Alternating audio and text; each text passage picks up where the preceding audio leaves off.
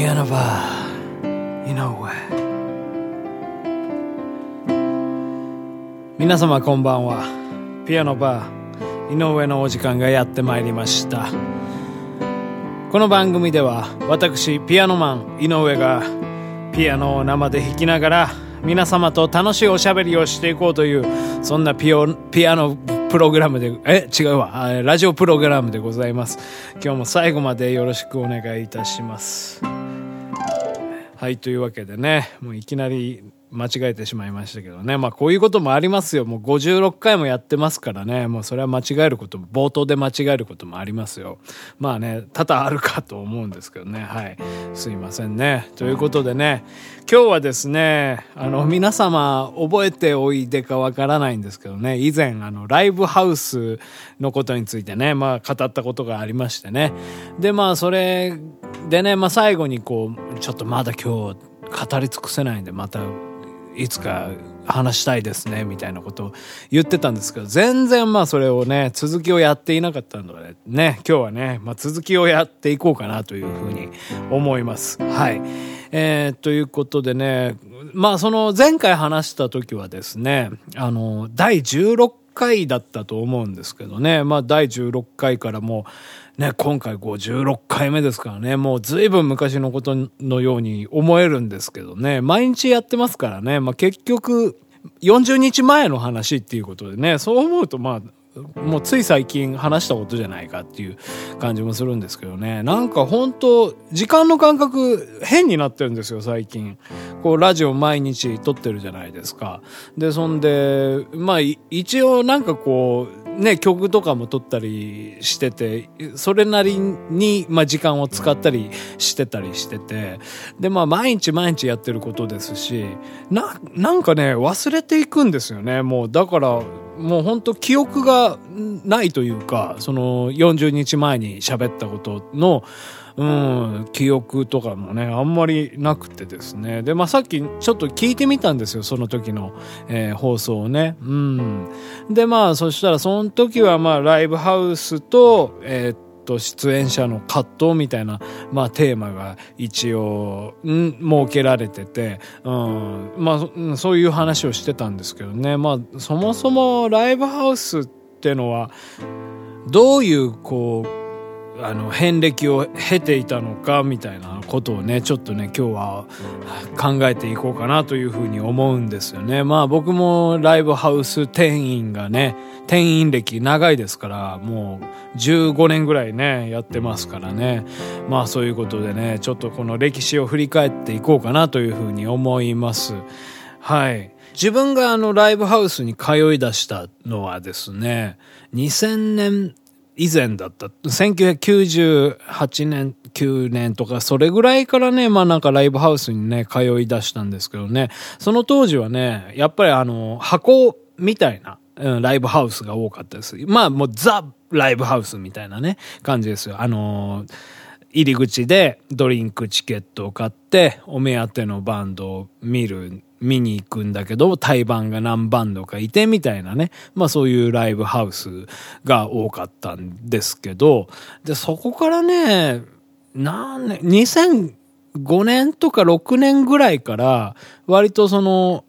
あの、食事とかもできて、座れてゆったりこう、バンドのライブを見るみたいな、そういうお店が結構増えたようなね、感じがしたんですよね。まあ、で、割と小規模なというか、で、まあ仲間内でワイワイやれるみたいな、なんかそのアーティストをこう、もうキャーわーみたいな感じで見るんじゃなくて、そのね、まあ友達とかがやってるバンドを、まあその友達誘って一緒に見に行って、うん、なんか楽しむみたいなね、そういうライブハウスとかが結構増えた感じがしましてね、まあライブバーとかっていう言い方したら分かりやすいと思うんですけど、で、まあ僕もね、働いてるお店がそういうライブバーだったりするんですけどね、うん、でまあなんでそういうお店が増えたのかなっていうことをね、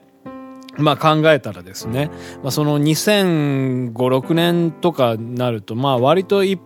あれですね、一般的にこう、インターネットとかもだいぶ普及してきた時期だったりするんですよね。で、それで、まあ、通信販売とかがかなり、えー、活性化されたっていうものもありまして、で、音楽で言うとですね、サウンドハウスっていうね、えー、お、お店があるんですけどね、まあ、ネットショッピングを主に、えー、やられてるお店なんでございますけど、えー、やっぱね、そこのね、機材がね、もうめちゃくちゃ安いんですよ。うん。でも今まではその楽器屋さんに行って、あの、楽器を買うっていうのがまあ主流だったんですけど、ネットショッピングで買うっていうことで、で、そんで、まあいろんなものが展示されていて、で、もう見たことのないね、機材とかね、いっぱいあるんですよ。見たことのないメーカーとかの機材があって。で、そ、そしたらね、それがね、めちゃくちゃ安いんですよ。例えばその、あれですよね、ミキサーとか、うん、本当高いものだったら、うん千万円とかするやつが、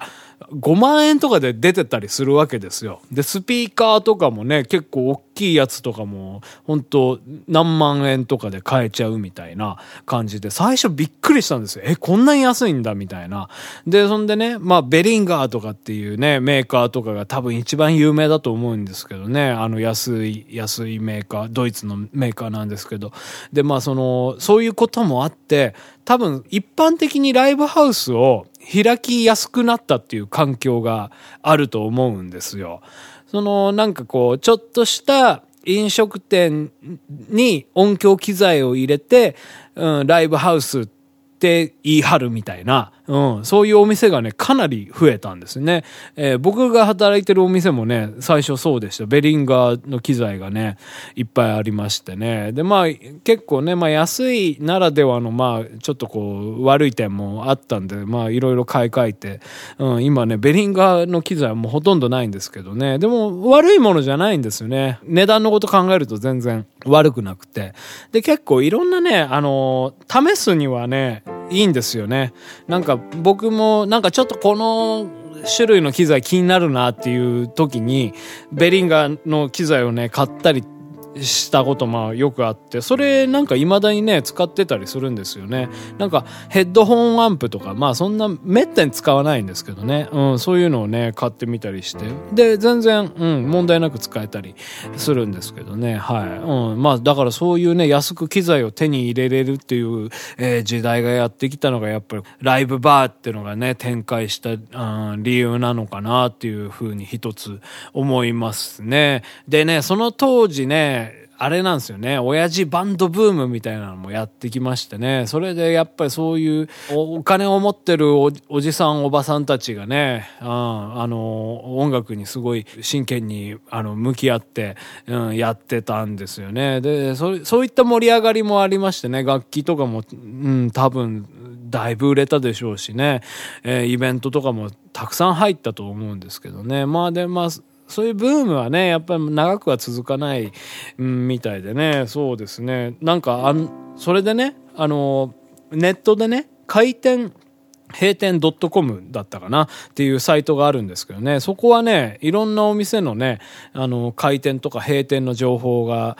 溢れてるんですよ。で、ライブハウスのあのカテゴリーとかもあって、で、そんで、それをね、見てるとね、あれなんですよね、2016年とか、2017年に閉店してるお店がたくさんあってですね。まあその親父バンドブームからまあちょうど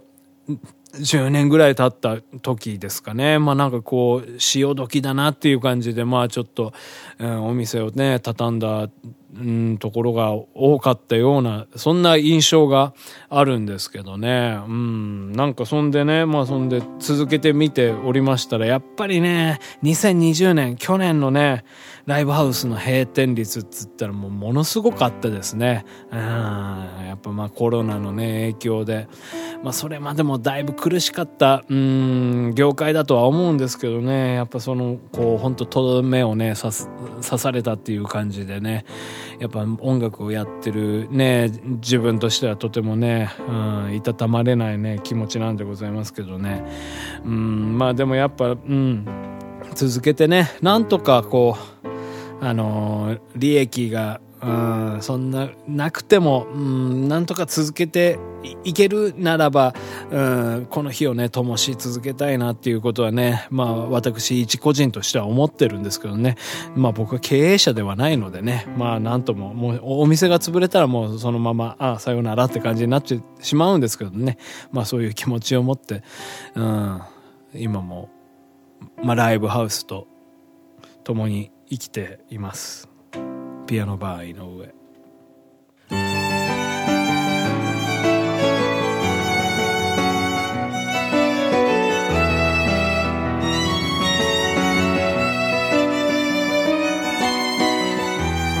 肩にすれ違う。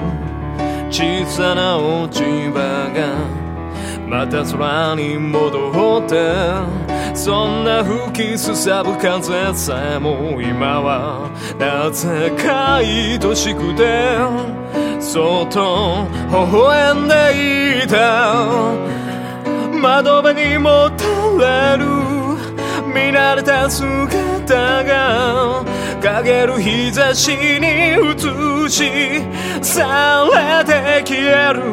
溢れる思いにいた言葉は冷めた夢が覚めるまでもっと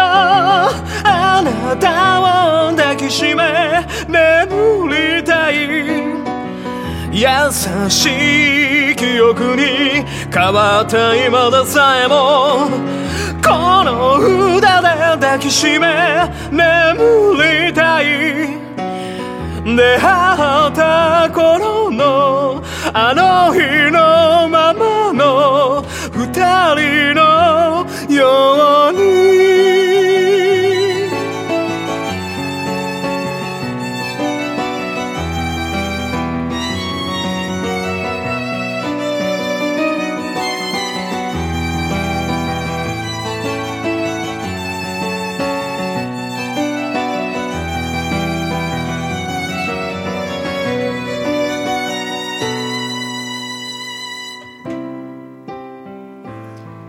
ピアノバー井上そろそろお別れのお時間でございます。今日はね、えー、まあ、ライブハウスのね歴史に、えー、踏み込んでいこうというね感じでございましたけどね。あんまりこう、うん、薄っぺらい話になってしまいましてね、うん、まあ僕がいかにこうライブハウスにそんなに興味がないかということがね、まあ、露呈されてしまったんですけどね。まあそんなね後ろ向きに語ってもしょうがないですからまあ、うん、まあ薄っぺらいなりにね、うん、自分の世界のこうライブハウスを楽しんでいこうかなというふうに思います。何を言ってんでしょうかね。ごめんなさい。はいというわけでこの番組では私ピアノマン井上に対する怒りや不満、憎悪や、えー、憎、憎みを、えー、込めた、えー、文をお待ちしております。ぜひとも、えー、あの、嫌でね、いてください。何を言ってるんですかね。えー、なんかちょっと面白くなってしまいました。えー、はい。というわけでね、お気軽に、お気軽に、お気軽に送ってください。というわけで、また明日をお会いいたしましょう。ピアノマインの上でした。本当面白くなってきちゃった。